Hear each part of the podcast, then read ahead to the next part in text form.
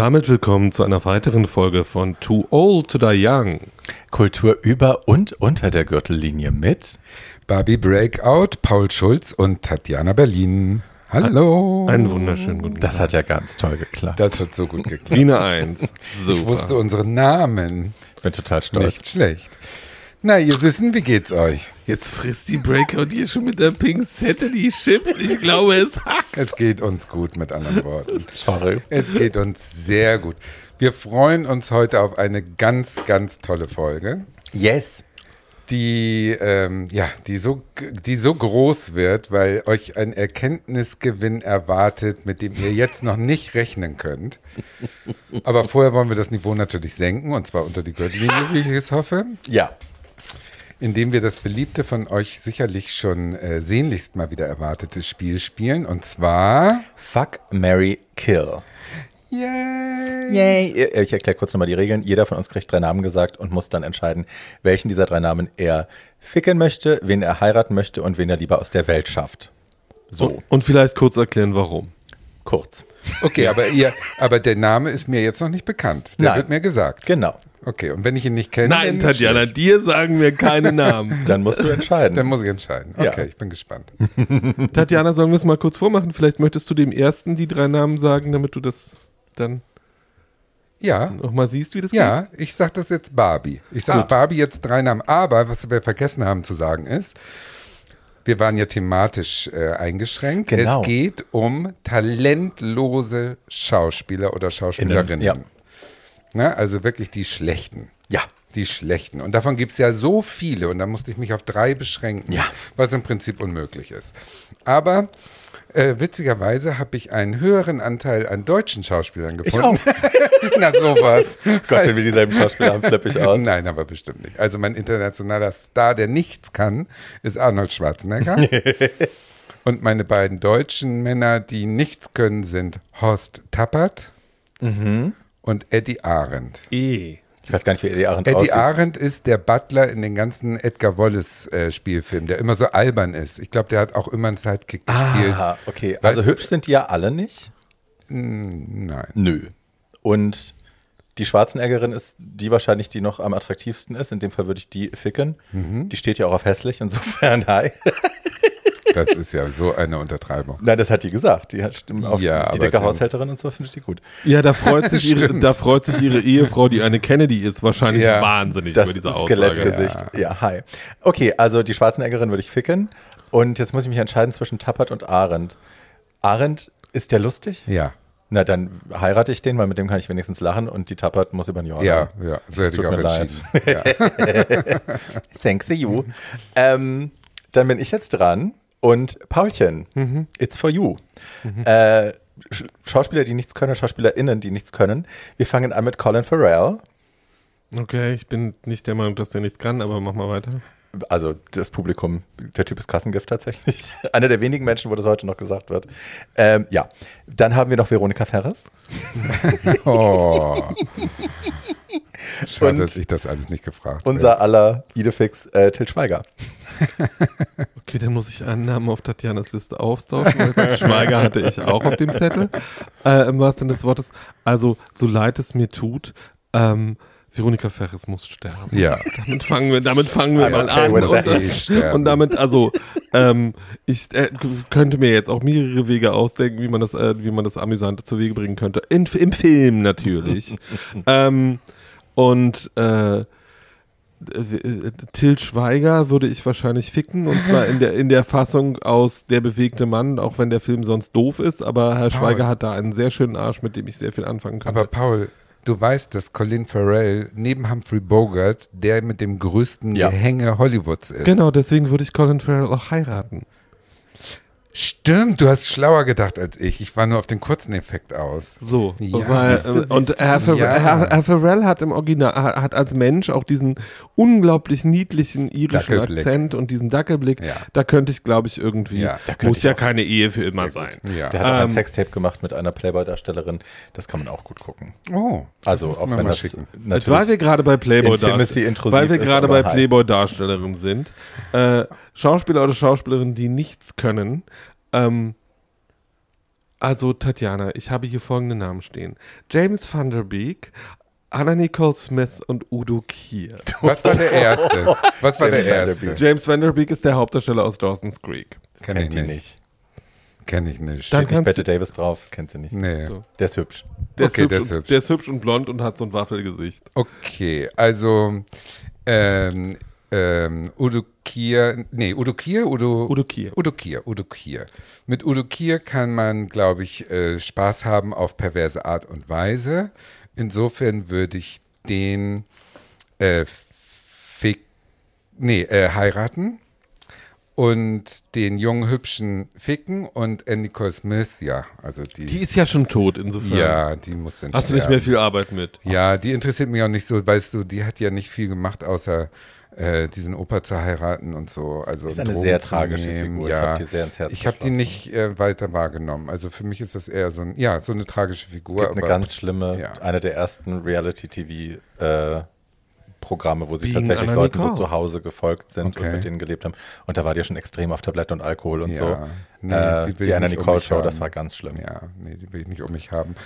Insofern den hübschen und. äh, Starten wir die Folge doch wieder mal auf einer eher Heitere Note. bedächtigen Note. so. Aber das werde ich jetzt ausmerzen, diese Bedächtigkeit. Ja, ich glaube, das ist allgemein. Ich glaube, das ist allgemein so. Also auch bei mir ist es so, dass es einfach, ich bin da sehr begeisterungsfähig. So, das Thema der Folge äh, ist, wie ihr schon wisst, weil ihr das ja angeklickt habt, verkannte Meisterwerke. Was wir damit meinen, wird sich gleich rausstellen. Wer möchte denn anfangen? Die Tatjana will anfangen. Ich hab's im Urin. Ich glaube ja. Also ich äh, brenne darauf. Ähm, ich habe ja sowieso diesen pädagogischen Eros in mir, dass ich das, was ich gut finde, der ganzen Pädagogische Welt, Eros ist, glaube ich, nicht das, was du sagen wolltest. Pädagogisches Eros ist doch, wenn man glaubt, dass man das, was man selber ganz toll an äh, äh, körperlichen und seelischen ähm, Weisheiten in sich hat, weitergibt an die Next Generation. Oder habe ich das falsch glaube, Ist verstanden? das Eros oder Ethos? Ich glaube, das ist einfach Sendungsbewusstsein, weil pädagogischer Eros klingt jetzt eher so, als würdest du mit deinen Schülern schlafen wollen. Ja, das spielt da auch mit rein. Gut, keep, keep talking, baby. I'm, Die Das alten passt Griechen. da alles mit rein. Das passt da alles mit rein. Mit anderen Worten, mein Weltbild soll euers werden. Punkt. Das ist im Prinzip die Botschaft. Und da gibt es so ein paar Filme, die ich sensationell finde und die völlig zu Unrecht nicht auf dem Radar der Mehrheitsgesellschaft gelandet sind. Und über den ersten möchte ich jetzt sprechen. Ein spanischer Fil- Spielfilm aus dem Jahre 1992, der heißt Jamón Jamón. Übersetzt im Prinzip Schinken Schinken. Was schon impli also impliziert, dass es um, auch um Essen geht. Es geht um Essen, um Sex und Sex. Dieser Film ähm, ist der erste Film von nicht nur Penelope Cruz, sondern auch Javier Bardem. Beides große Hollywood-Namen heutzutage, bekannt geworden durch Almodovar und haben auch im wirklichen Leben Und ein Ehepaar. äh, 2010 geheiratet, genau. Und die beiden als 16-, 17-Jährige haben also in Spanien 1992 angefangen, in diesem Film zusammenzuarbeiten und sich höchstwahrscheinlich da auch kennengelernt und verliebt und so weiter und so fort. Man kann es nur verstehen, sie sind beide bildschön. Bildschön. Und dieser Film ist total, der Regisseur ist, ähm, kennt man nicht, höchstwahrscheinlich Bijas Luna, hat sich auch sehr in seine Darsteller verliebt und äh, es ist, ähm, ja, es ist Porno pur, also die werden, die werden in einer Tour beim Sex gezeigt und nackt und so weiter und so fort. Das ist sehr erfreulich. Der Film beginnt zum Beispiel, das erste Bild ist eine Großaufnahme der riesigen Mörderlatte von Javier Bardem, der nachts äh, mit einem Freund ähm, In echt? ja, ja. Äh, in Turnhose aber. Die also Stierkämpfe nachspielen. Er ist der Torero und der andere ist der Stier und beide haben Riesenständer dabei und das soll diese macho-spanische Macho-Geschichte so ein bisschen aufs Korn nehmen. Der Film ist also eine Satire. Er zerhackstückt alles aufs Höchste und politisch, äh, politisch unkorrekt, äh, was die Spanier ausmachen, also die Esskultur und die Macho und äh, die Mutter entweder Hure oder Heilige und so weiter. Die Geschichte ist ähm, so durcheinander, dass man sie eigentlich schwer erzählen kann, aber ich versuche es trotzdem. Stellt euch vor Spanien 1992 und zwar das Spanien ohne Häuser, ohne Städte, sondern nur dieses Wüstenspanien in der Mitte, wo so eine Autobahn bis zum Horizont geht und es ist im Prinzip nur Sand und Geröll und Sturm. und Staub. Und am Wegesrand stehen manchmal noch so diese Stiere aus äh, schwarzen großen ähm, ähm, Wellblech. Das war so eine Werbung für so einen Schnaps oder sowas. Ne? Das, äh, die stehen also auf den Bergspitzen rum sozusagen und große Werbeplakate. Und in dieser Einöde fahren nur diese riesigen Laster immer mit so einem traurigen langen Tuten fahren sie in die Nacht. Das und mehr Tuten. sieht man von Spanien gar nicht. Und an dieser Straße ist irgendwo das Haus der Hure, die da mit ihren Kolleginnen die Fernfahrer bedient. Und Penelope Cruz ist die Tochter dieser Hure. Und ein bisschen weiter gibt es noch ein, eine Lagerhalle, da wird Schinken getrocknet, Luft getrocknet.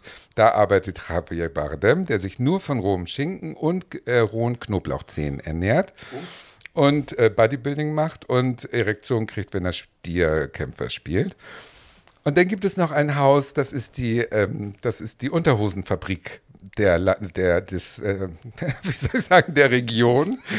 Da arbeitet Javier Bardem auch äh, nebenbei, weil er so einen Riesenschwanz hat, dass er das Model dieser Unterhosenfirma geworden ist. Und die Frau, die Ich krieg jetzt schon Diese- richtig Lust auf diesen die Film. muss diese, ich sagen. ja, die diese Firma leitet, die hat auch ein Verhältnis mit ihm natürlich und die hat einen Sohn und der Sohn hat ein Verhältnis mit Penelope Cruz, die Tochter der Hure und der Vater, also der männliche Besitzer der Unterhosenfabrik hat ein Verhältnis mit der Hure. So ungefähr. Und dann geht alles durcheinander. Dann ist, also kann man gar nicht erklären. Im Prinzip ist es so, dass der, dass Penelope Cruz äh, schwanger wird und die ähm, Unterhosenfabrikantin will nicht, dass die mit ähm, ihrem Sohn zusammen ist, weil der Sohn natürlich was Besseres verdient hat und sie die Tochter der Hure ist.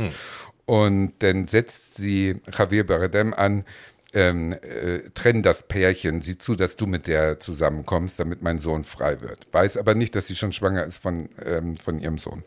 Und dann klappt das auch, aber dann merkt die, die Unterhosenfabrikantin plötzlich, dass jetzt ja Javier Bardem ist ja jetzt verliebt in Penelope Cruz und schläft nicht mehr mit ihr. Also schenkt sie ihm erst ein Motorrad und später einen Mercedes, damit er weiterschläft und versucht, das Paar wieder auseinanderzubringen. Also es wird alles sehr kompliziert.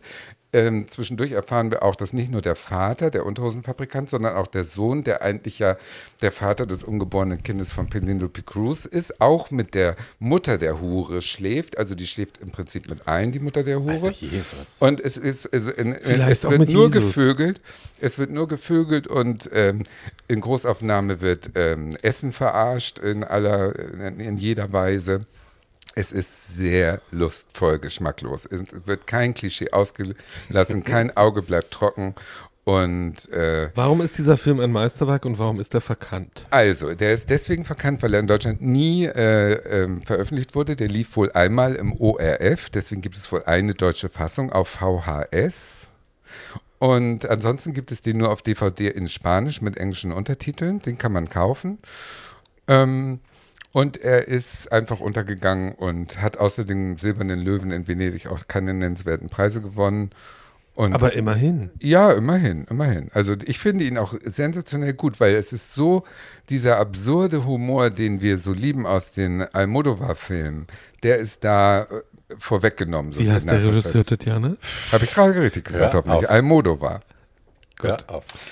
Und äh, der, der, diese absurden Szenen, also zum Beispiel zum Schluss erschlagen sich der ähm, Javier Bardem und der Sohn der Unterhosenfabrikantin erschlagen sich gegenseitig mit, roh, mit ähm, rohen Schinken.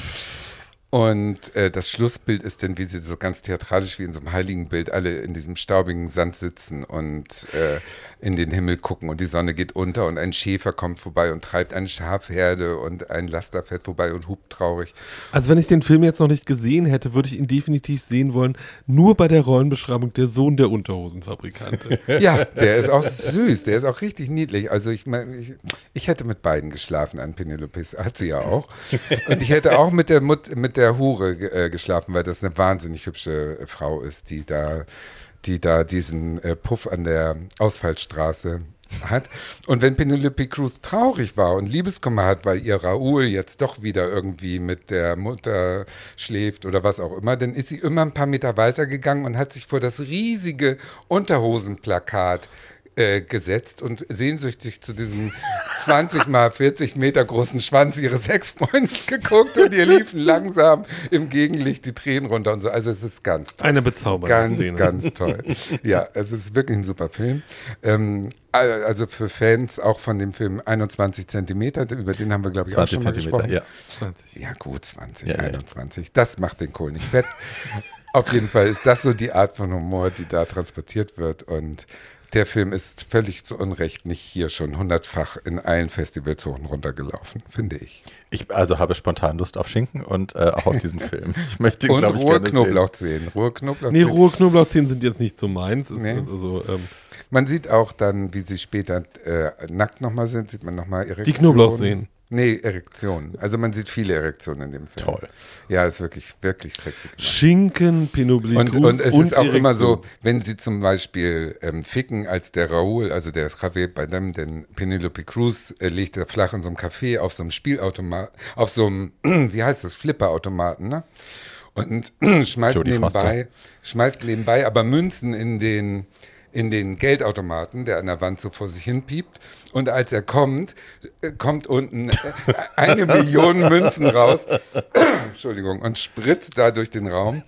Und wenn sie kommt, äh, ist Großaufnahme auf den Cappuccino-Aufschäumer, wo dann der Cappuccino-Schaum durch das ganze Dings spritzt und so. Also es ist so Ein flach. Meister. Eine Das- Meister- Eine cineastische Metaphorik vom Allerfeinsten. Ich sehe schon. Allerfeinsten. Es ist ein Film, der mich intellektuell genau abholt. Ich habe alles verstanden. Es war nichts verrätselt und es war nichts schwierig. Es war eins zu eins. Ich habe verstanden, okay, das symbolisiert den Orgasmus und damit bin ich schon zufrieden.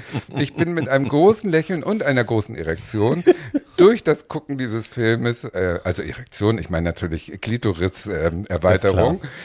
So, das hat also den Zweck erfüllt. Was Der ist Film denn eine Klitoriserweiterung? Das ist die das- weibliche Erektion. Ja. Ach so, okay. Das, ja.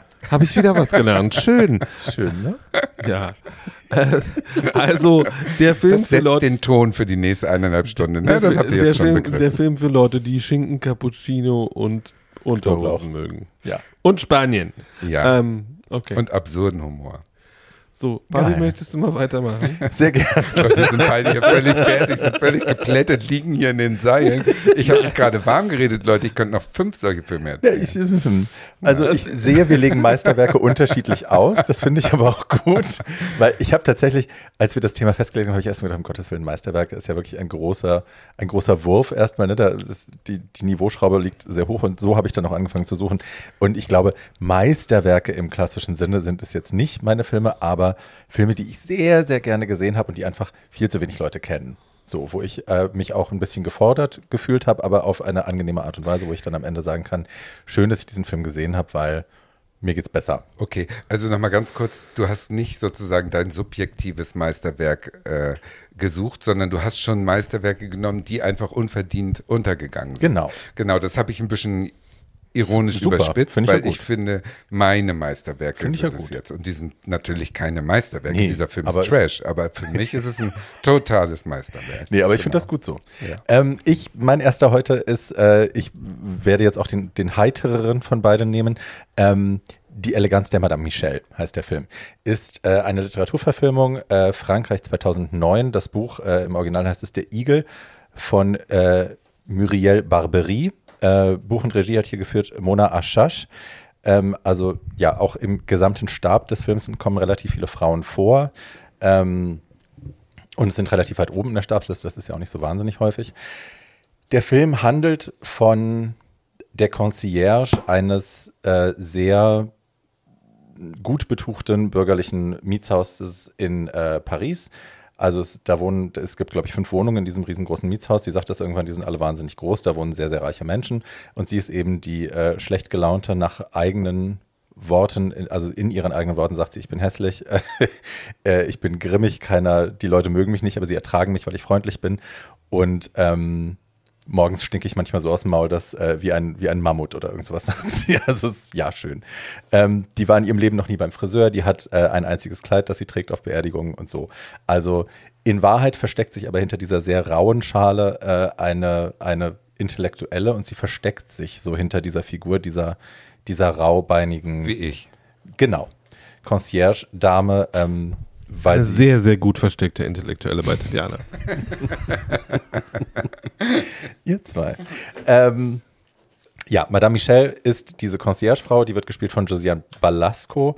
Ähm, und der erste Teil des Films befasst sich eigentlich gar nicht mit ihr. Also sie ist ja die Heldin des Films, auch deswegen der Titel, aber sie wird eigentlich erst so nach 30 Minuten wird sie mal so richtig vorgestellt. Äh, wir lernen, zuerst lernen wir Palomar kennen, äh, gespielt von Garance Le Guillermic. Bitte grillt mich, weil ich es falsch ausgesprochen habe. Die ist elf, hochintelligent, äh, definitiv altklug ähm, und ist eben die jüngste Tochter von einer, also der Vater ist auf jeden Fall intellektueller, die Mutter im Buch auch mehr intellektuell als im Film.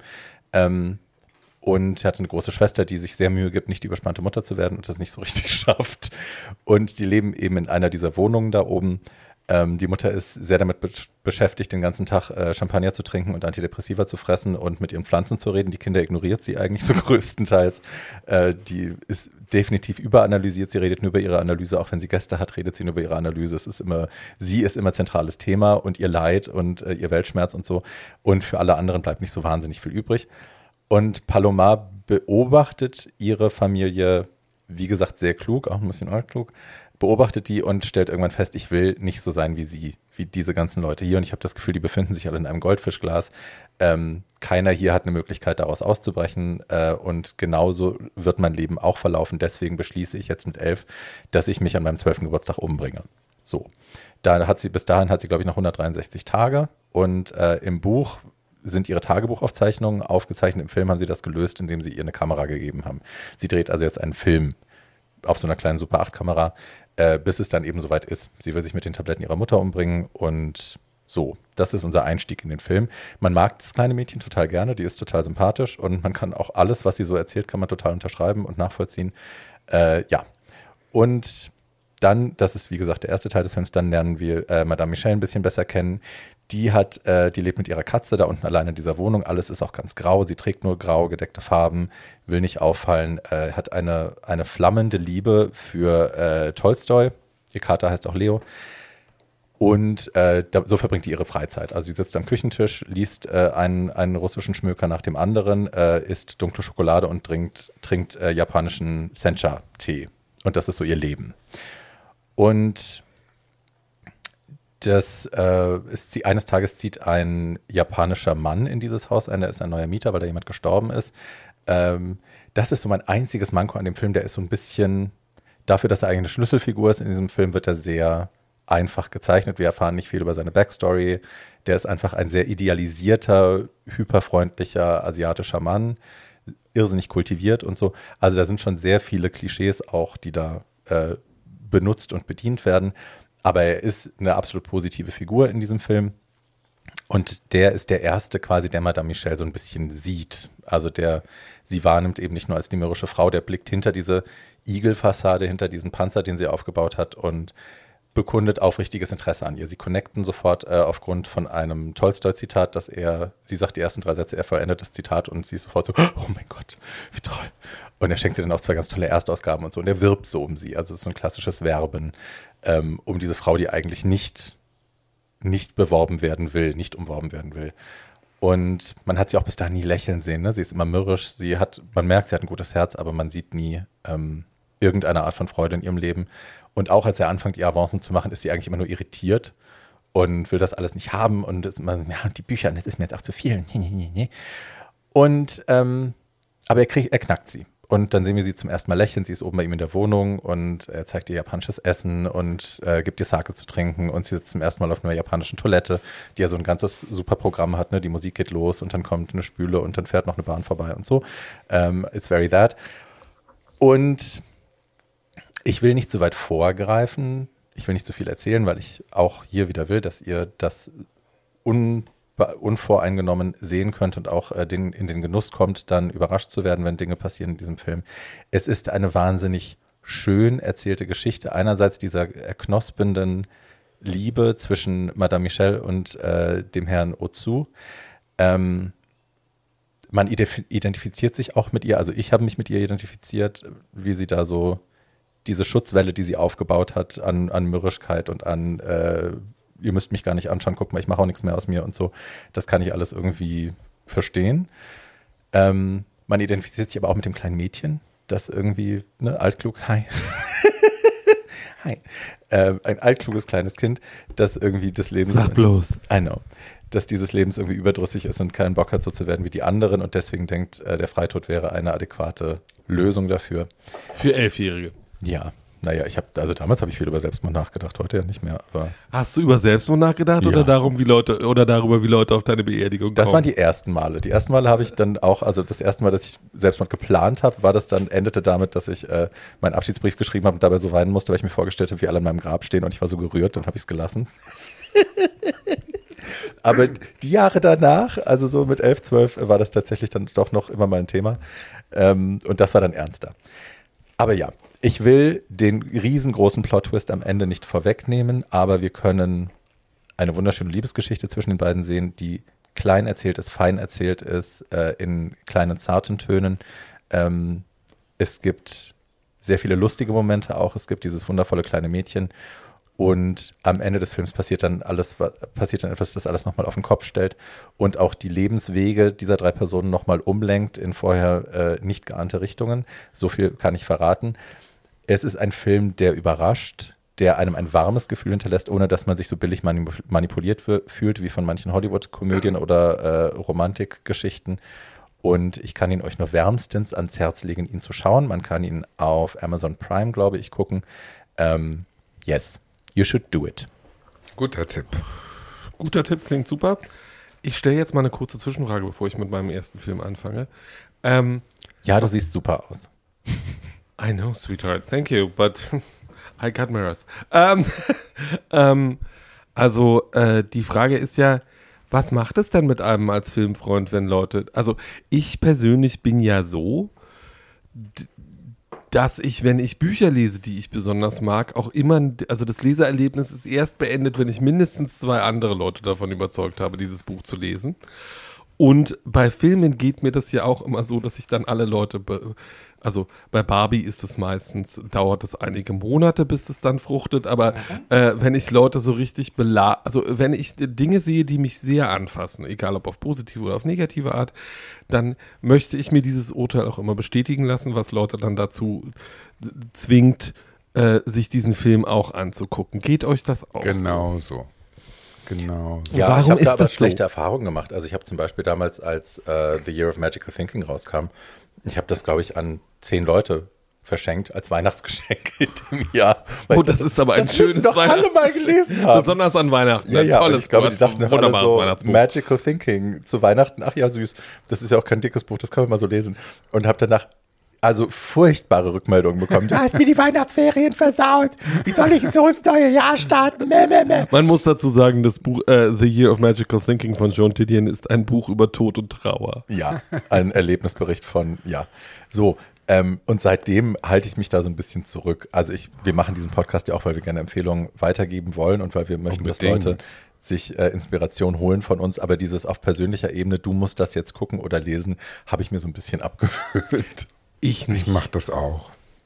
Ja? Also ja, ja.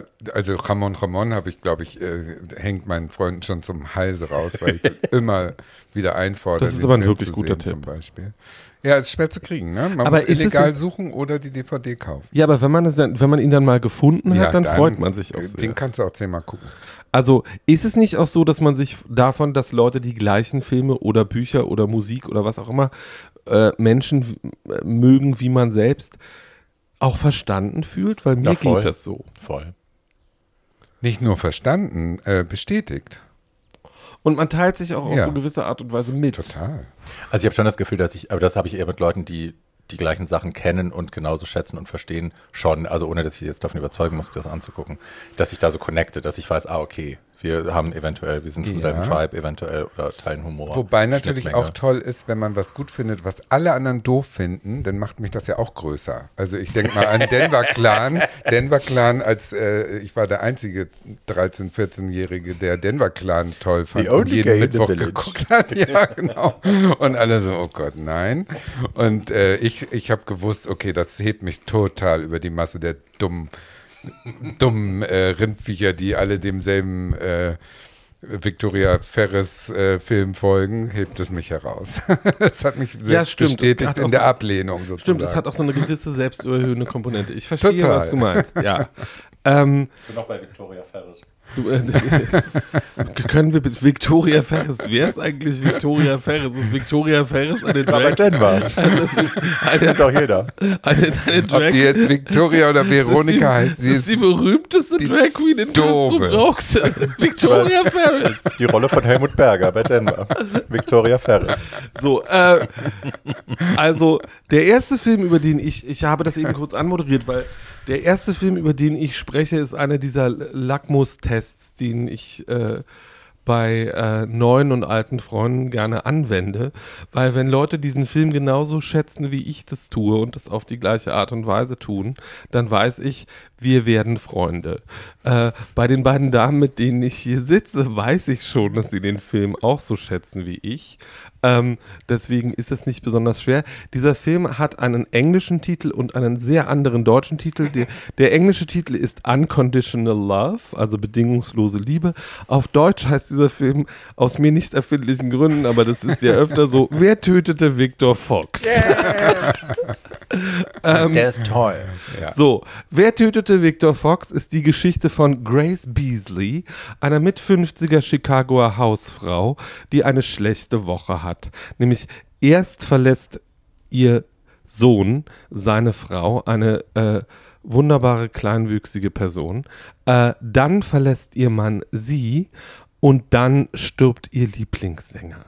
Ihr Lieblingssänger ist der titelgebende Victor Fox, der auf Besuch in Chicago ist und bei seinem Besuch äh, in Chicago von Bogenschützenmörder erlegt wird Ja. und unter, unter in den Katakomben unter der Stadt. So.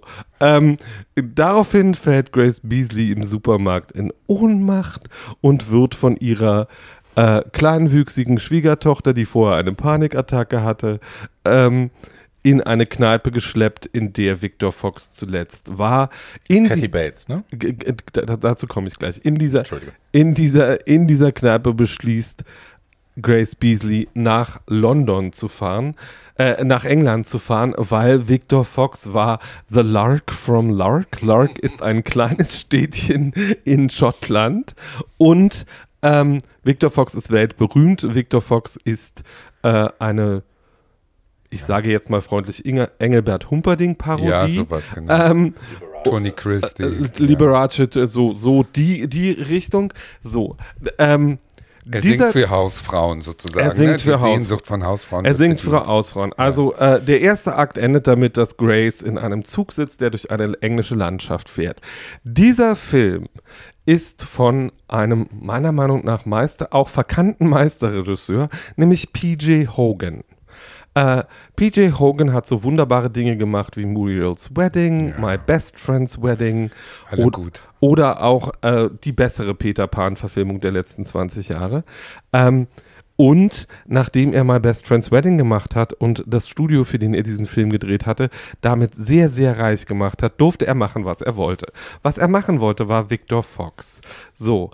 Ähm, besetzt hat er Kathy Bates als äh, Grace Beasley, äh, Jonathan Price als Victor Fox, ähm, Rupert Everett als eine Figur, die ich gleich noch einführe äh, die Nebenrollen spielen Dan Aykroyd und so Leute. Also der Film ist wirklich hervorragend besetzt.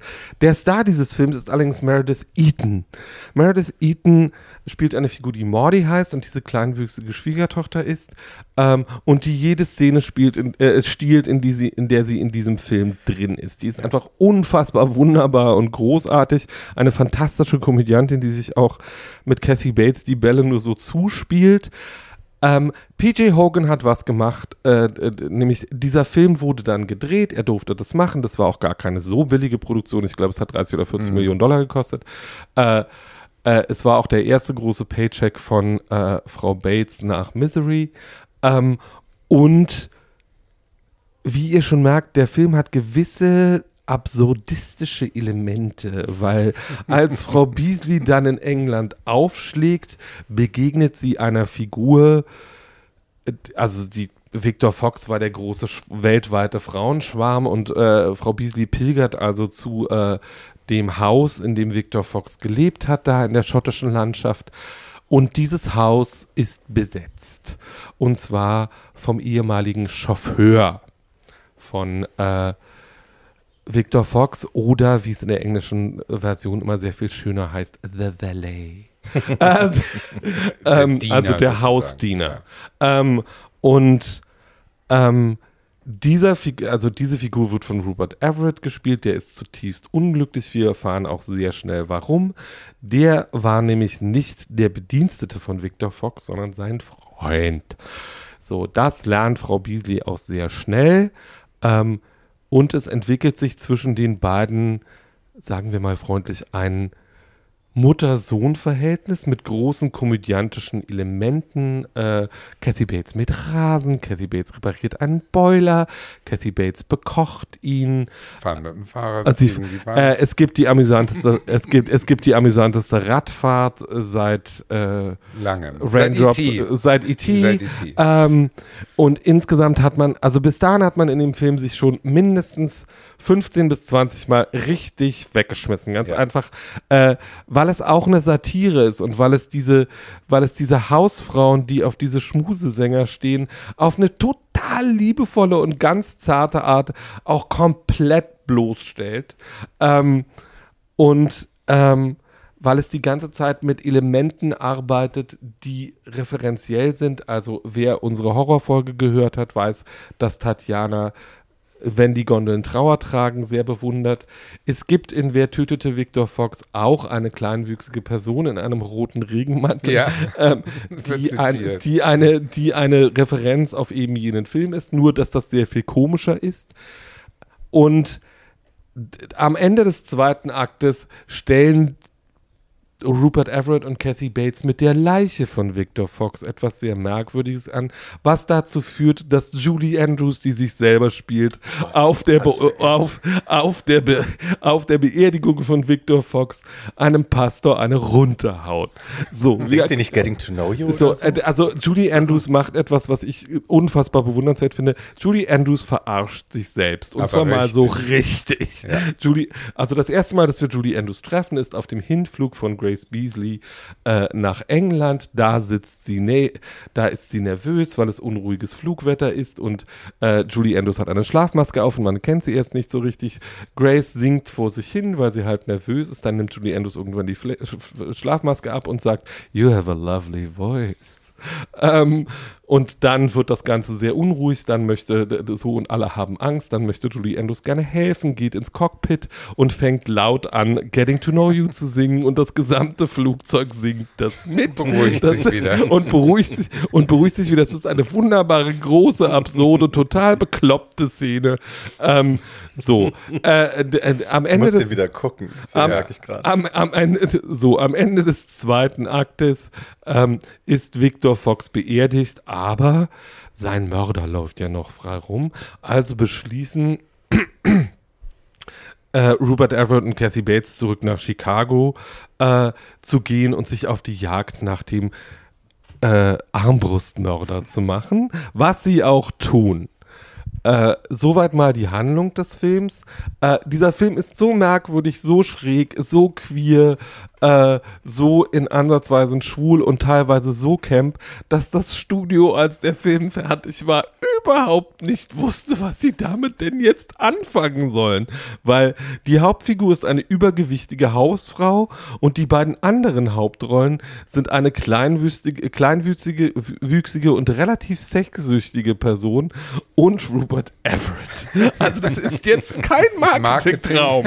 und Marketingtechnisch eine Katastrophe. Allerdings äh, für jede äh, queere Person, die ich liebe, die diesen Film je gesehen hat, wir waren uns immer alle sofort einig, das ist ein Meisterwerk. Wir haben selten so gelacht, das ist hochamüsant und Absolut. können wir das jetzt bitte sofort nochmal sehen. Absolut. Ähm, Absolut. Das heißt, wer den nicht kennt, ähm, es gibt auch wunderbare und sehr zartfühlende äh, Szenen mit Obdachlosen. Es gibt äh, äh, Na, die Erben, die, äh, es, die Besetzung der Erben. Ähm, Victor, Victor Fox hat eine Familie, die unbedingt verhindern möchte, dass herauskommt, dass Victor Fox schwul war.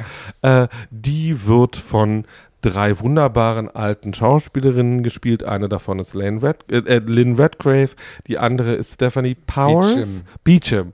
Ich möchte sie mal fast bitte. Sable aus Denver Sable Clan. aus Denver Clan. Oh. Die, die auch ihre eigenen. Die äh, Melly vom Denver Clan. Ja, die, die Melly vom Denver Die auch ihre eigenen Rollen alle so ein bisschen hops nehmen. Also du merkst, die hatten bei den Dreharbeiten Richtig ein richtiges Spaß. Späßchen und richtig viel Freude. Die überträgt sich meiner Meinung nach auch komplett aufs Publikum. Ähm, der Film ist total untergegangen, weil er erst zwei Jahre rumlag und dann nicht anständig vermarktet wurde. Und deswegen ist er das, was ich immer einen fulminanten queeren Geheimtipp nenne. Also wer den nicht kennt, äh, er ist äh, auf Amazon zu haben. Er ist, glaube ich, auch auf Netflix. Ihr müsst mal gucken. Aber es gibt ihn auf jeden Fall auch auf DVD. Wer tötete Victor Fox? Mein Muss. erstes komplett verkanntes Meisterwerk, aber vor allem eins, nämlich ein Meisterwerk. Äh, also wer einen richtig schönen Abend haben will und einen Film gucken will, der so ist, als hätte man anderthalb Flaschen Prosecco getrunken, das ist genau ja, der richtige Film. Ist very that. Ich habe, was ich an dem Film damals bewundert habe, war, dass sie es auch wirklich geschafft haben, also eine, ohne das erklären zu wollen für ein, für ein Heteropublikum, aber dass sie eine offene Beziehung zeigen zwischen einem sehr jungen und einem sehr alten Mann, wo ja, also überhaupt die, die Paarung, wo man von vornherein denkt, alles klar, der eine ist ein Goldgräber und der andere ist ein Lustmolch, das, also zu zeigen, nein, die lieben sich tatsächlich mhm. wirklich und äh, da gibt es überhaupt nichts, dazwischen die kommt auch nichts. Aber der Ältere hat tatsächlich so einen Sextrieb, dass er die Beziehung offen halten muss, der kann nicht treu bleiben. Ähm, das tut aber der Liebe keinen Abbruch, er liebt ihn trotzdem. Und es ist das so zu zeigen, in so einer Selbstverständlichkeit zu zeigen, ja, ohne so einer Mainstream-Komödie. Ja in so einer Mainstream-Komödie, ja. ohne das zu moralisieren oder so, oder jetzt irgendwie, ne, dass der einer jetzt ins Gras beißen muss, weil der, also ja, der hat ja schon ins Gras gebissen, aber ne, dass das so eine dass das so ein tragisches Ende da nimmt in der Geschichte. Der, der, der Tod ist ja am Anfang. Ähm, das fand ich bemerkenswert. So also das, was das bemerkenswert, das ist alles richtig. Das bemerkenswerte und, schön, und schönste für mich an diesem Film ist Meredith Eaton, weil eine kleinwüchsige Darstellerin eine Rolle auf den Leib zu schreiben, die sexy ist, die lustig ist, wo sie was zu arbeiten hat und wo sie in einer Szene in einem Bett sitzt und nachdem sie mit ihrem Mann wieder zusammengekommen ist, auf ihren Antworter, Antworter, äh, äh Anrufbeantworter spricht. Just so you know, we're back together. I'm a goddess. Ja. Ähm. ja, das ist empowering pur, der ganze Film. Ja. ja. Das stimmt. Und der, englische Titel ist auch viel schöner. Unconditional Love beschreibt ja nicht ja. nur die Liebe zwischen den beiden Männern, sondern auch die Liebe eines Fans zu seinem Star. Und Kathy Bates, ähm, die ist halt, das sind alles gute Schauspieler, deswegen glaubt man denen auch diese Rollen. Also die spielen das ganz, ganz toll, jeder. Und Kathy Bates kann was in dem Film machen, was sie selten tut, was sie aber sehr, sehr gut kann, nämlich singen. Ich ja. musste gerade nochmal auch daran denken, äh, ihre Rolle in Fried Green Tomatoes. Da hat sie ja da war sie ja auch so ein Hausweibchen, irgendwie ja. so ein relativ frustriertes. Ja, Misery auch. Ja, ja und das, das, kann sie jetzt super spielen. Man kann das irgendwie als so ein Paralleluniversum sehen von, von diesem anderen Film. So, ne? Das wäre jetzt passiert, wenn es in der Heutzeit, in der Jetztzeit wäre. Oder ja, so. das stimmt. Das mochte ich schon echt gerne. Ja. Nee, ist ein ganz toller Film. Ein super, super Tipp, Paul. Ja. Also, Wer diesen Film nicht kennt, darf sich nicht homosexuell schimpfen. Ja, es ist einer, den man definitiv gesehen haben soll, wenn man, ein, wenn man ein besserer Homosexueller werden möchte. Ja, ganz genau. Und in die Kategorie passt auch mein nächster. Das ist wahr. Eindeutig. Und zwar ist das ein Film, wo jetzt alle unter 30-Jährigen sagen, äh, nee, gucke ich nicht, der ist schon alt und obwohl Farbe, aber trotzdem, nein, Leute. Ich rede von dem Film Anti-Mame. Oh. Auf Deutsch leider Gottes die tolle Tante, was ja sich anhört wie äh, Peter Alexander Film aber ist es Charlies nicht. Tante. Charlies Tante, genau. Dieser Film ist auf Prime zu haben und ist, wie gesagt, ein amerikanisches ähm, Technicolor Super äh, Spektakel von 1958. Und ich möchte erzählen, warum der mich ähm, so gepackt hat. Und zwar habe ich ja schon mal erzählt, vielleicht, dass ich als kleine Drag Queen äh, allein auf dem Dorf groß geworden bin und so mit 14, 15 da überhaupt keine äh, große Freude hatte, da als äh, homosexuelle Person. Und irgendwann nachmittags lief der und ich habe den geguckt oh, aus äh, purer Langeweile und äh, als der Film zu Ende war, bin ich wirklich äh, gefühlt zehn Zentimeter größer aus meinem äh, Sessel gestiegen und fühlte mich als äh, schwuler kleiner Mensch äh, total ähm, ähm, bekräftigt und, und, und empowered und so weiter. Also dieser Film hat ähm, ähm, diese Aussage sozusagen am, mh, wie soll ich sagen, bei mir äh, erweckt, du kannst sein, wer du willst. Und das ist super so. Und das ist ja diese Aussage, die wir eigentlich auch lieben. Und deswegen ist dieser Film in Amerika war ein Riesenerfolg. In Deutschland kennt ihn im Prinzip keiner. Ne? In Amerika, der wurde auch schon. Ähm, äh, es gibt ein Remake, ein schlechtes von 1974 mit Lucille Ball. Den bitte nicht gucken. Ähm, dieser hier ist mit Rosalind Russell. Die kennen wir vielleicht aus ähm, The Women äh, der ganz frühe, über den wir hier auch schon öfter gesprochen haben, und auch Gypsy, auch so ein anderes Camp-Musical mit Natalie Wood, äh, spielt sie auch die Hauptrolle von 1962. Die ist schon 76 gestorben, aber die ist da also ähm, als ähm, ältere, stinkreiche, exzentrische Tante eines Jungen, der in ihre Obhut gebracht wird, weil die Eltern verstorben sind. Ein kleiner 19-jähriger Junge, der Patrick heißt und ähm, der wird von dem Nachlassverwalter nach New York gebracht, ohne zu wissen, dass äh, wer die Tante ist und äh, ist die einzige Verwandte. Und dieser kleine Junge kommt also anhand von diesem Superspießer da in dieses äh, Apartment und äh, da ist eine Riesenparty, so aller Frühstück bei Tiffany, die mhm. Party. Ne? Also es ist das totale Chaos. Alle sind betrunken und alle knutschen miteinander und äh, äh, Affen laufen durchs Zimmer und das, ähm, das Apartment ist so ein Hollywood-Traum, ne? also mit riesiger Freitreppe und ganz groß und ganz exzentrisch. Und dann kommt diese Tante da reingefegt und ab der Sekunde, wo die oben am Treppenansatz steht und dann mit so einem goldenen Cape da so runter äh, weht, redet die Aunt Mame wie ein Wasserfall und hört auch die nächsten 100, äh, gefühlten 125 Minuten nicht auf. Also das ist sozusagen die Gisela Schlüter Amerikas. Ne? Die hat nur ein Witz und eine Punchline nach der anderen und die haut die Sachen raus und lässt keinen zu Atem und zu Wort kommen. Und das ist schon mal sehr witzig, weil die das ganz toll kann. Die ist äh, groß geworden in den 30er, 40ern mit diesen Screwball-Comedies mhm. und das hat die halt drauf. Ne? Und sie ist so reich und so weiter. Und dann nimmt sie diesen kleinen Jungen und erzählt ihm die Welt. Und im Endeffekt geht der ganze Film darum, dass sie also die ersten Jahre diesen kleinen Jungen an die Hand nimmt und sagt, äh, uns steht die Welt offen, wir können jeden Wunsch, den wir haben, uns erfüllen und es gibt keine Grenzen in deiner Fantasie, die du nicht auch in Wirklichkeit schaffen kannst. Und das ist nicht so unangenehm von wegen, weil wir Geld haben, sondern einfach, weil wir Menschen sind und wir das können. Wir sollen unsere Träume uns erfüllen. Also morgen habe ich ein asiatisches Essen hier für 120 Personen und äh, bis dahin muss diese Wohnung noch asiatisch umdekoriert werden. Zack, ist die Wohnung asiatisch umdekoriert aufs Tollste in diesem Film. Also sechsmal mindestens wird das Apartment umgebaut für den jeweiligen Anlass und sie hat auch dauernd dauernd irgendwelche Superkleider an und so weiter. Was dann passiert, ist natürlich äh, irgendwie äh, Bankencrash, ihr ganzes Geld ist weg, ähm, sie muss arbeiten gehen und äh, das endet natürlich total im äh, Desaster, weil sie für das normale Leben überhaupt nicht fähig ist. Es wird also gezeigt, wie sie im, bei Macy's versucht, äh, äh Schuhe zu verkaufen und verschiedene Jobs eben immer ins totale Chaos führt. Und der kleine Junge muss äh, aufs Internat, weil sie nun arbeiten gehen muss. Der ist also dann weg. Und zwar auf Drängen des Nachlassverwalters auch auf so ein Spießerinternat. Das ist äh, ganz traurig. Und der kommt aber in den Ferien und dann machen sie wieder unglaubliche tolle Reisen und leben den Alltag so, als ob es ähm, das Schönste der Welt wäre und genießen die Zeit miteinander. Ähm, bei einem ihrer Jobs verliebt sie sich in einen ganz Reichen und dann fährt sie mit dem um die Welt und Äh, Unglücklicherweise äh, stürzt der Mann beim Bergsteigen ab und dann kommt sie wieder zurück. Und inzwischen sind 15 Jahre vergangen. Und als sie wieder zurückkommt, ist also ihr Patrick fertig mit dem Internat und ist mutiert durch diese Schule und durch den Einfluss des Nachlassverwalters zu einem Superspießer mit einer superspießigen Freundin. Und nun ist der dritte Akt, wie Paul sagen würde, wie nun Auntie Mame versucht, aus ihrem geliebten Neffen wieder den rauszukitzeln, den, das, was sie ihm beigebracht hat und nicht diese äh, Stock im Arsch Verlobte und diese schreckliche Verwandtschaft, die die mitschleppt. Also sie macht alles, damit das nun auseinandergeht und kämpft gegen die Verlobte und am Ende ist es, es gibt natürlich ein Happy End, wie es so ist bei solchen Filmen.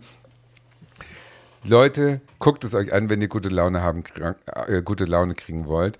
Es ist natürlich eine One-Woman-Revue. Also der Film ist so auf sie zugeschnitten, dass alle anderen äh, Charaktere sozusagen so ein bisschen grau sind und man will so sein wie Auntie Mame, aber man will noch mehr, dass man so eine in der Verwandtschaft hat. Mhm. Also jeder wünscht sich eine Auntie May mit einem nicht versiegenden Portemonnaie und dauernd neuen tollen Ideen, wie man den Alltag aufpeppen kann.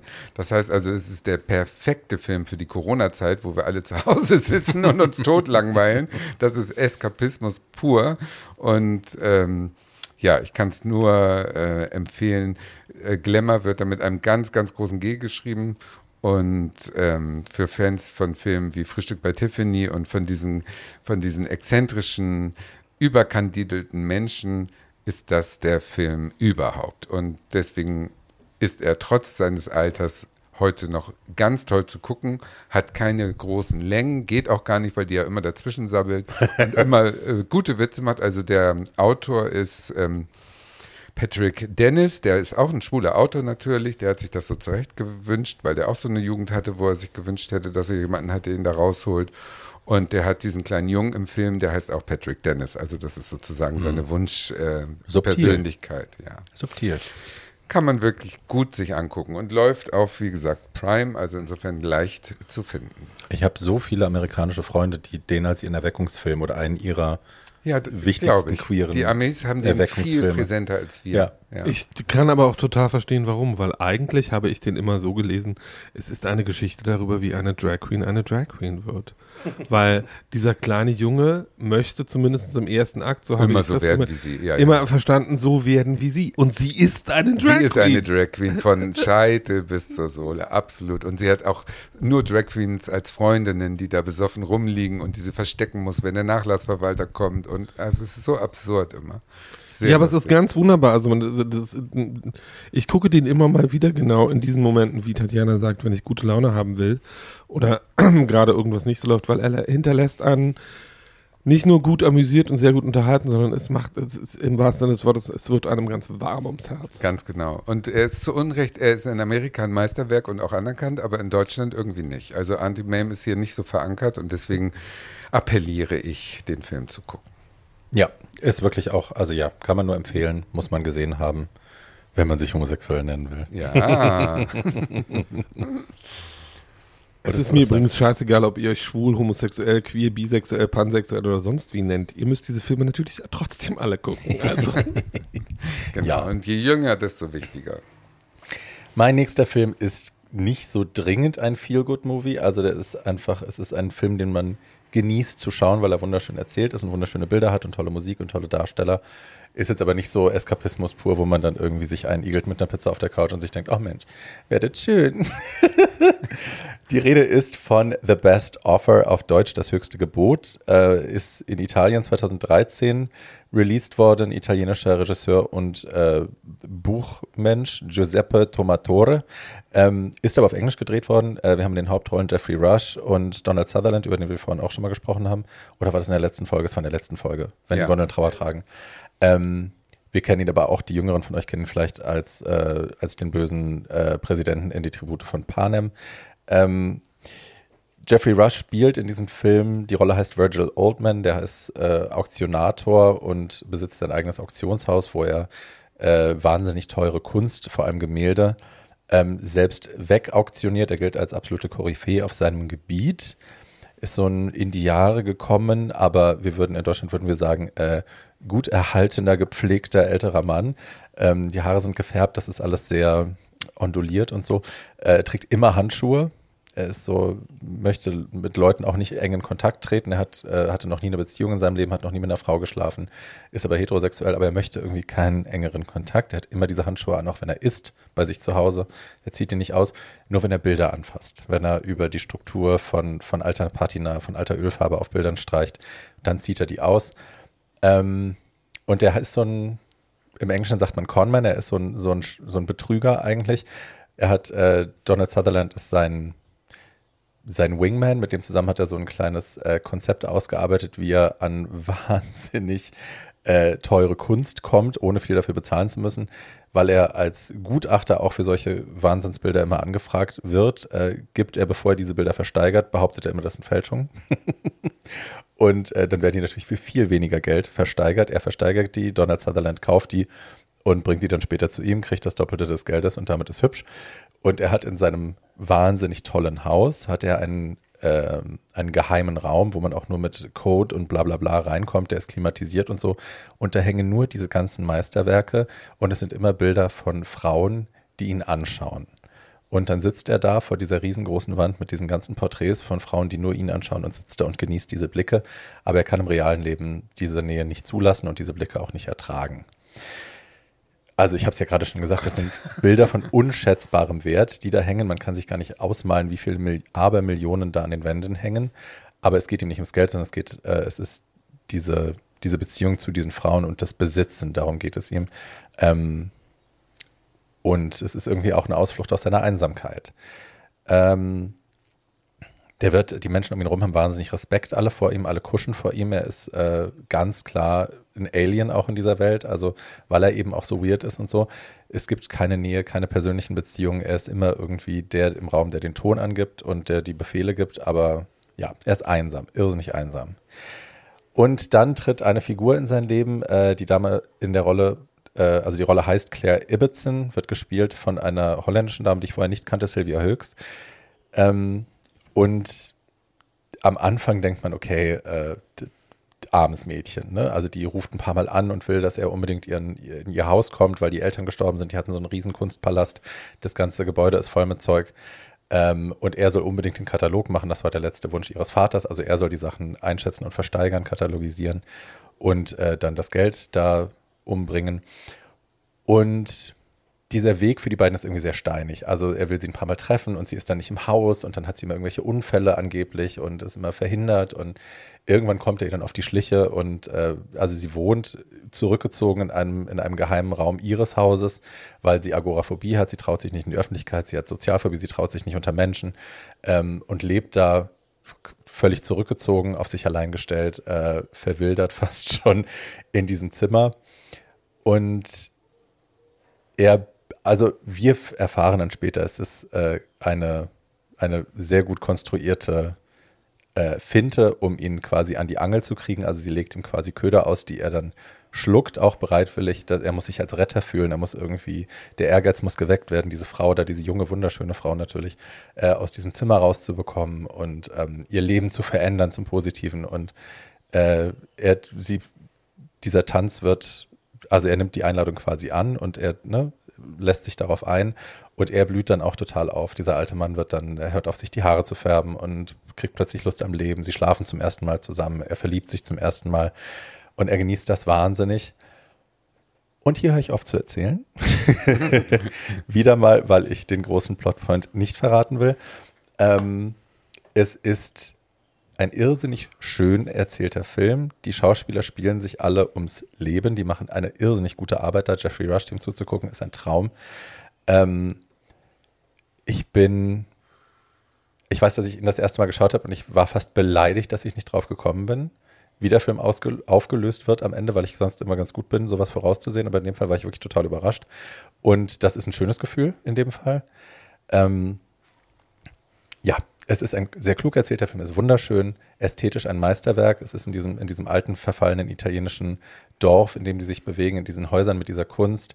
Es ist alles einfach ein Gedicht, das anzuschauen. Die Musik ist toll, die Schauspieler sind super. Ich kann es euch nur wärmstens empfehlen. Äh, das Ding gibt es auf Amazon Prime auf jeden Fall. Netflix glaube ich nicht. Aber ja, Amazon Prime müsstet ihr es kriegen. Lohnt sich. The best offer. Warum So. ist der Film untergegangen, deiner Meinung nach? Ich glaube, also A ist das, ich glaube nicht, dass Jeffrey Rush noch diese, die, dieser Kassenmagnet ist, der er vielleicht in früheren Jahren mal war. Ich glaube, das war von vornherein war relativ klar, okay, das hier ist Liebhaberkino. Die, die Hauptdarstellerin, die Frau kannte man auch nicht. Donald Sutherland hat ja irgendwie eine Nebenrolle. Und vielleicht ist er für heutige Sehgewohnheiten dann doch auch zu langsam. I don't know. Ist es so ein Arthouse? Nö, gar nicht. Also ich Ja, finde, da ist schon, also ich meine, man hat jetzt keine Verfolgungsjagden oder so, aber ich fand, ich fand schon, Es ist dass das- schon sehr spannend. ja, dass man da so dran bleibt. Mhm. Und ihr- also zum Beispiel Melly kennt den auch und die liebt den. Also es ist jetzt nicht nur so, dass man, dass man da so totale Movie-Buffs Mhm. hinsetzen kann.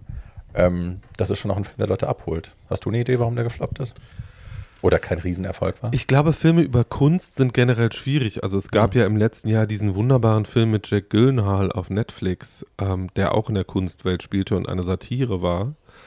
Ähm, und der war auch, die haben einfach keine Idee, wie man sowas vermarktet. Hm. Weil immer gesagt wird, Kunstliebhaber sind kein Kinopublikum. Das heißt, wenn du Filme über Maler drehst, die jetzt nicht so eine, äh, so eine Schinken sind wie Goyas Geist oder irgendwie sowas, ähm, dann hast du einfach von vornherein ein relativ kleines Publikum. Das sind wie Filme über Essen. Gibt es ja auch nicht so viele erfolgreiche. Also es gibt natürlich Julian Julia und Ratatouille, aber jetzt so die. Der Dieb, der Oder- Koch, äh, sein ja. Liebhaber. Die, die, äh, genau, äh, mein, gibt mein ein paar, Lieblingsfilm über Essen ist Big Night. Ganz einfach, weil ich Essen nie wieder schöner inszeniert gesehen Mhm. habe. Das ist einfach, wer dabei nicht Kann essen. eine Folge Da über guck mal Ramon Ramon. Ja, ja, Ramon, Ramon, ist, da geht es ja auch um Essen und über Super Size. Me könnt ihr gucken. Nein. ähm, ja, das Super mag Size sein. Me ist auch ein Film über Essen, aber kein schöner Film über Nein, Essen. nein. Es mag sein, dass es an der Kunstgeschichte, also an der Kunststoryline liegt in dem Film. Das mag sein. Ich glaube einfach, dass das, ja. Manche Filme gehen unter, man weiß nicht warum. Also Mhm. selbst äh, äh, zum Beispiel, wenn ich jetzt an Marilyn Monroe denke, die größte, The Misfits, ihr letzter Film, ist total äh, untergegangen. Also hat Ist das so, weil der ist in Amerika auch echt anerkannt als ein riesiges Meisterwerk? Nee, aber erst seit zehn Jahren oder so. Der ist früher ein Riesenflop gewesen. liebe weil sie- den. Ja, der ist so schön. Ein absolut verkanntes Meisterwerk. Für mich, ich habe ja hier hunderte, die ich raushauen könnte. Auch ganz oben auf der Liste. Aber ist eben in Amerika die- überhaupt nicht angekommen. Wurde abgelehnt vom Publikum, weil sie nicht ihre übliche dümmliche Rolle gespielt hat. Und äh, sobald man so ein bisschen gegen die Erwartungen ähm, spielt ähm, und dennoch ein abstrakteres Thema hat mit dieser Kunst, vielleicht ist das schon genug, um die dumme Masse Mensch äh, davon abzuhalten, sich darauf einzulassen. Ich glaube, es hätte, ich denke bei dem Film jetzt bei The Best Offer, wenn die Besetzung, wenn sie zum Beispiel als die Frau, wenn sie da einen amerikanischen Star besetzt hätten, Michelle Pfeiffer oder so, ähm, oder was Jüngeres, Amanda Seyfried oder so, hätte das, glaube ich, Ja. größer funktionieren können. Wahrscheinlich, also die werden sich was dabei gedacht haben, dass sie die besetzt haben, weil sie die wahrscheinlich einfach besser fanden ähm, oder sie sich leisten konnten, I don't know. Ähm, aber ja, ich glaube, mit größeren Namen wäre das Ding vielleicht besser gefluppt und dann hätte man vielleicht auch andere Verleiher gefunden und bessere Ich glaube, sie besetzen, so. so. sie besetzen, dass sie eine Holländerin besetzt hat, hat dann wiederum was mit der Kunst zu tun, die wir in diesem Film sehen und mit ihrem Gesicht. Also ich glaube, dass sie schon nach einem sehr speziellen Gesicht gesucht haben, Ja. dass Amanda Seyfried so einfach nicht mitbringt. Nein, hat sie nicht. Aber eine junge Michelle Pfeiffer, es ist ja, sie ist ja so ein bisschen so eine junge Michelle Das ist Pfeiffer vom Typ her, ne? So dieses feline, feine. Da hätte es sicherlich andere gegeben. Ja, aber ich will gar nicht sagen, dass sie falsch besetzt ist. Im Gegenteil, ich fand sie super in dem Film. Mhm. Großartig. Aber ich sag nur, hätte man einen größeren Namen gehabt, Ja. wäre das vielleicht Ja. einfach auch im Kino anders gelaufen. So, dafür habt ihr jetzt uns. Ihr guckt das Genau. bitte alle, Ja. ähm, weil ihr uns lieb habt und wir euch lieb haben. Ja. Ähm, bei meinem letzten Film und dem letzten Film in dieser Folge kann ich relativ genau erklären, warum der heutzutage nur noch wenigen Leuten bekannt ist. Der Regisseur, Drehbuchautor und Hauptdarsteller dieses Films heißt Warren Beatty und hat Rats, so heißt der Film, äh, oder auf Deutsch Rats, Bindestrich, ein Mann kämpft für Gerechtigkeit, ähm, mal, mal mit, mit den Worten umschrieben, well, it's very simple. It's a three and a half hour movie about an American communist who dies in the end. ähm, also Rats ist, ähm, Rats ist ein oder eines der oder das erste große Biopic der 80er Jahre. Ähm, Rats ist ein heutzutage komplett unbekannter Meilenstein der Filmgeschichte und Reds ist ein Biopic ähm, über jemanden, der in den ersten 30 Jahren des 19. Jahrhund äh, des 20. Jahrhunderts sehr bekannt war in Amerika, der heißt John Reed ähm, und war ein sehr bekannter äh, Journalist, Buchautor und Mitbegründer der Kommunistischen Partei von Amerika. So, John Reed kennen deutsche Linke vielleicht, ja. weil er ein sehr bekanntes Buch geschrieben hat über die russische Revolution. Das heißt auf Deutsch Zehn Tage, die die Welt erschütterten oder auf Englisch Ten Days That Shook the World. Ähm, und Beatty hat in den 60er Jahren angefangen, sich für John Reed zu interessieren, weil in den 60er und 70er Jahren die amerikanische Linke im Zuge des Protestes gegen den Vietnamkrieg und überhaupt im Rahmen der Bürgerrechtsbewegung eine Renaissance hatte und Leute sich mit der eigenen Geschichte äh, linker politischer Bewegungen in den USA auseinandergesetzt haben und dabei auch mit der Geschichte der kommunistischen Partei, die ja in den 70ern nochmal eine Renaissance hatte und heute einfach nicht mehr stattfindet. Ich weiß nicht mal mehr, ob es sie noch gibt. Die beiden Hauptfiguren in diesem Film sind der von Beatty gespielte John Reed und seine, die Liebe seines Lebens, das war auch eine Autorin und Journalistin, die hieß Louis Bryant und wird von Diane Keaton gespielt. Ähm, andere Mitwirkende in diesem Film sind Gene Hackman, Jack Nicholson, Maureen Stapleton. Also man sieht schon an der Besetzung, da hat jemand ganz tief in die gute Kiste gegriffen. Ähm, das Interessante an John Reed ist, dass der, so wie er von Beatty hier gelesen, gespielt und geschrieben worden ist, als Chiffre für die gesamte amerikanische Linke steht und dass er mit Bryant eine Figur an der Seite hat, die für den in den 70er Jahren ja in Amerika und auch Anfang der 80er noch weit verbreiteten linken Feminismus steht. Und die beiden reiben sich aneinander. Also wir begegnen äh, Bryant ist verheiratet mit einem Zahnarzt in Philadelphia und sehr unglücklich in dieser Ehe, weil sie eigentlich eine emanzipierte Frau ist, die ihr eigenes kleines Schreibstudio hat.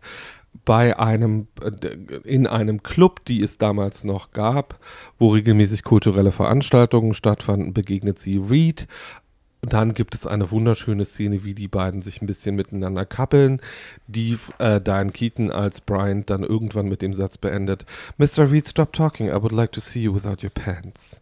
ähm, und das zeigt auch, was, der, was den Film für Queerlinge interessant macht. Er ist nämlich nicht nur ein dreieinhalbstündiges Biopic über eine wirklich interessante historische Figur, über die man heutzutage, oder zwei interessante historische Figuren, über die man heutzutage wirklich nur noch wenig weiß, sondern er macht auch was, was Anfang, was in den 70ern nicht mehr so bemerkenswert war, der, äh, aber der, als der Film rauskam, nämlich 1980, das war ja von Ronald Reagan, nur um das nochmal einzuordnen gesellschaftlich, äh, auch die große Freiheit, die innerhalb der linken Bewegung und die große sexuelle Vielfältigkeit innerhalb der linken Bewegung am Anfang des 20. Jahrhunderts nochmal sehr, sehr darstellt.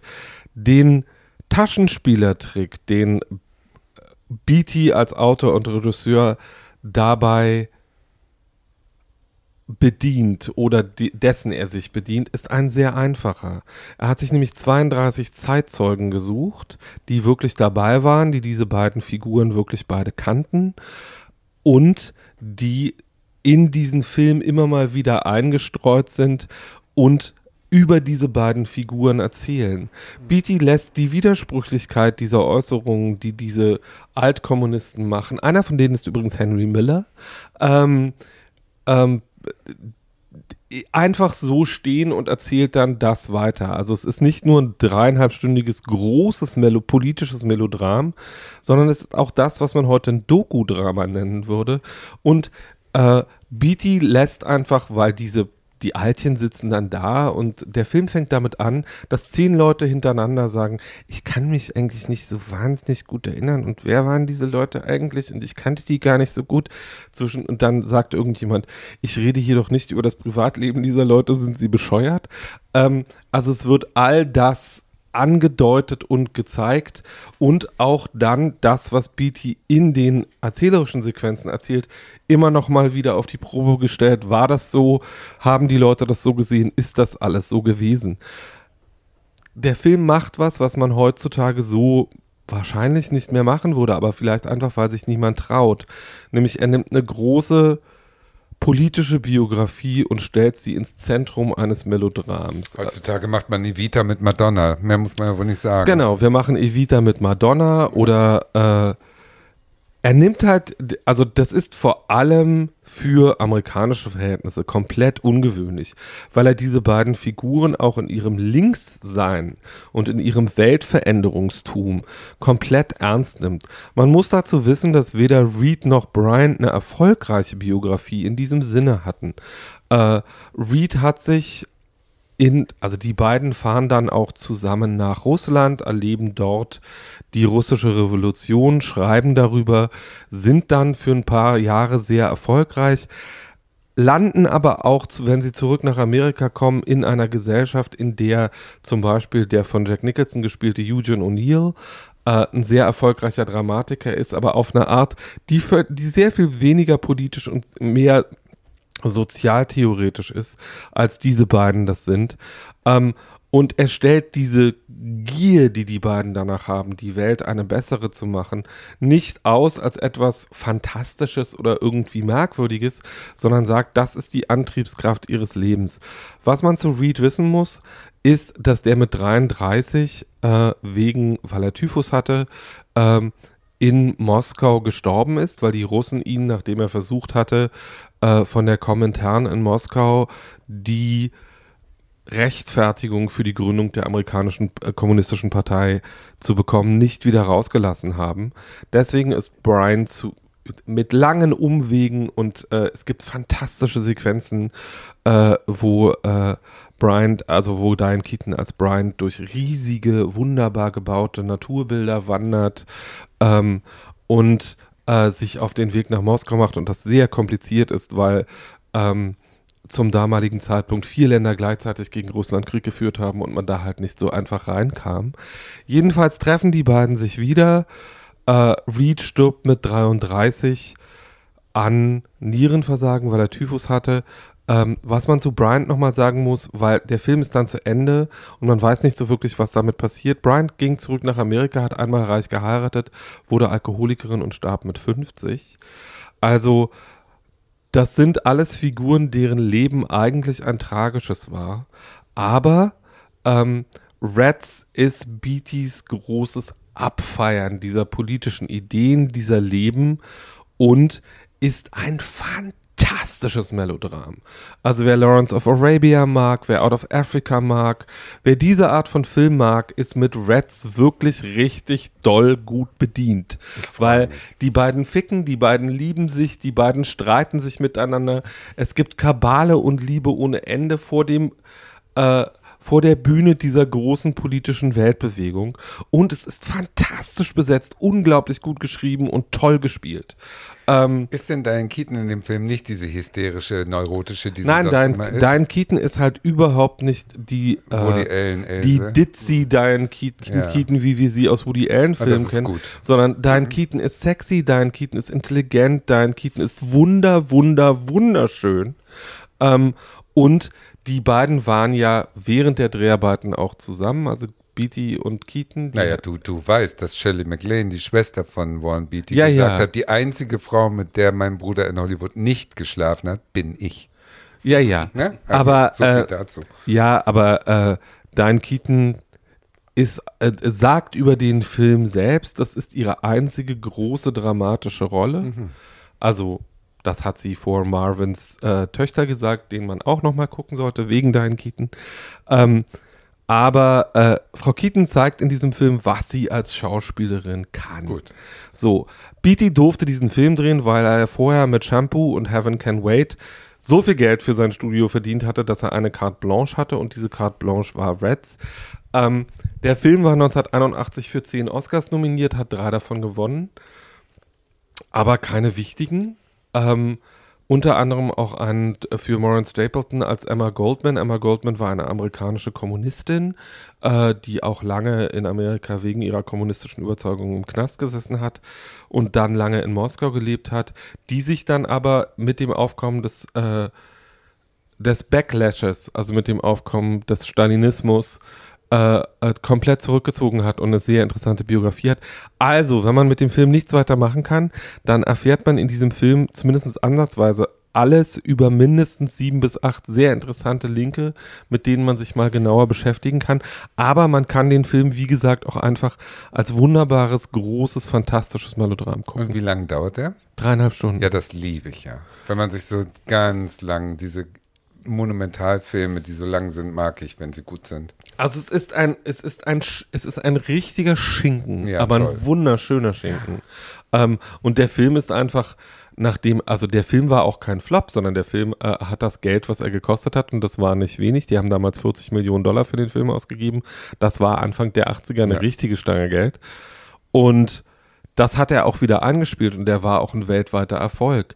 Aber das ist halt 40 Jahre her. Ich habe von dem noch nie was gehört. Und ich den- kann ihn jetzt ja, weil- möchte ich ihn gucken. Weil er halt, ähm, weil er halt ähm, ein komplett linkes Thema Mhm. hat und weil er eine linke Biografie erzählt. Und weil er eine Romanze ist, die sich auch äh, sozialer Hintergründe bedient. Und vielleicht können wir anfangen, über Politik wieder so zu erzählen, wie das hier gemacht worden ist. Ähm, und ich kann den nur empfehlen. Ich finde den ein absolutes Meisterwerk, das viel zu wenige Leute kennen.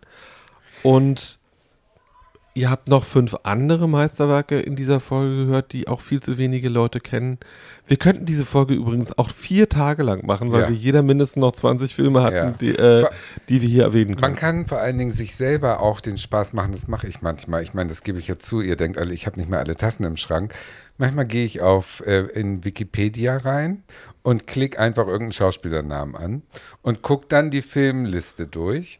Da sind immer Filme, die ich noch nicht kenne. Klick dann darauf, kommt zum nächsten Schauspieler, kommt zum nächsten Film, zum nächsten Film. Und so geht es endlos. Man kann Stunden Tatjana damit fällt, in verbringen. ein, Tatjana fällt in ein Wikipedia-Hole. Ja. Ich weiß sehr genau, worüber du redest. Man kann Wie stundenlang damit entscheidest du denn, welchen von denen du anguckst? Die ich nicht kenne. Also nee, angucken. Also es geht jetzt erstmal in dem Moment, dass mich die Neugier weitertreibt. Aha, den Schauspieler kennst du, aber von dem Film hast du noch nie was gehört. Aha, ach, das hat er auch gemacht mit der, ach und die. Und so geht's immer weiter. Davon suche ich mir sporadisch welche aus, weil ich habe mehr Zeit, eine Stunde in Wikipedia zu versinken, als diese hunderte von Filmen, die ich ja noch nicht kenne, leider, zu gucken. Aber manchmal ist das so. Und dann sind da auch so Entdeckungen dabei.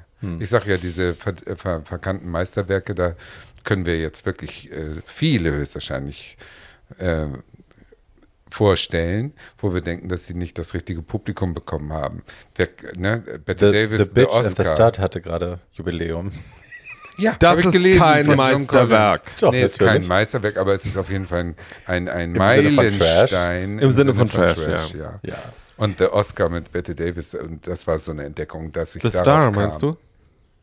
The Star. The The, Star. Star. The Ja, Star. Entschuldige. Ja. Genau. Und solche Sachen. Also man hat da schon den Spaß, sich selber seine Meilensteine zu suchen durch so eine zufällige, einfach, ne, das ist äh, lustig. Ich, Mhm. also mein, wenn ich nichts zu tun habe, habe ich was zu tun. ja, das ist ein gutes Schlusswort. Wenn ich nichts zu tun habe, habe ich was zu tun. So, ihr habt uns jetzt äh, wie lange zugehört? Wo sind wir? Ein bisschen über eine Stunde. Wir sind nicht schlecht. Eine Stunde 15 Gut. oder so. Naja, ihr habt was zu tun, ihr müsst all diese Filme gucken. Und wir haben was zu tun, weil ich muss den von Barbie gucken und ich muss den von Paul gucken. Den zweiten jeweils. Genau. So, in diesem Sinne habt Ja, äh, eine erken Tag. erkenntnisreiche zwei Wochen. Wir hören uns in zwei Wochen wieder. Nicht so schnell. Wenn ihr uns schreiben wollt, könnt ihr das Ich wollte gerade sagen, Barbie sagt Ach noch, so. wie ihr uns erreichen könnt. Siehst du, wenn wir uns mal ins Wort fallen, dann immer an den falschen Stellen. so, äh, wenn ihr uns schreiben wollt, dann könnt ihr das machen, wie immer, an podcast at gmail.com. Das Wort to ersetzt jeweils mit der Ziffer 2. Ihr könnt uns gerne 5-Sterne-Bewertungen auf Apple Podcast hinterlassen und Kommentare bei YouTube. Kommentar, auch bei YouTube. genau. Empfehlt uns euren Freunden und ne, bleibt uns gewogen. Genau. Wir hören uns in zwei Wochen wieder. Viel Spaß. Auf Wiedergehört. Tschüss. Tschüssi.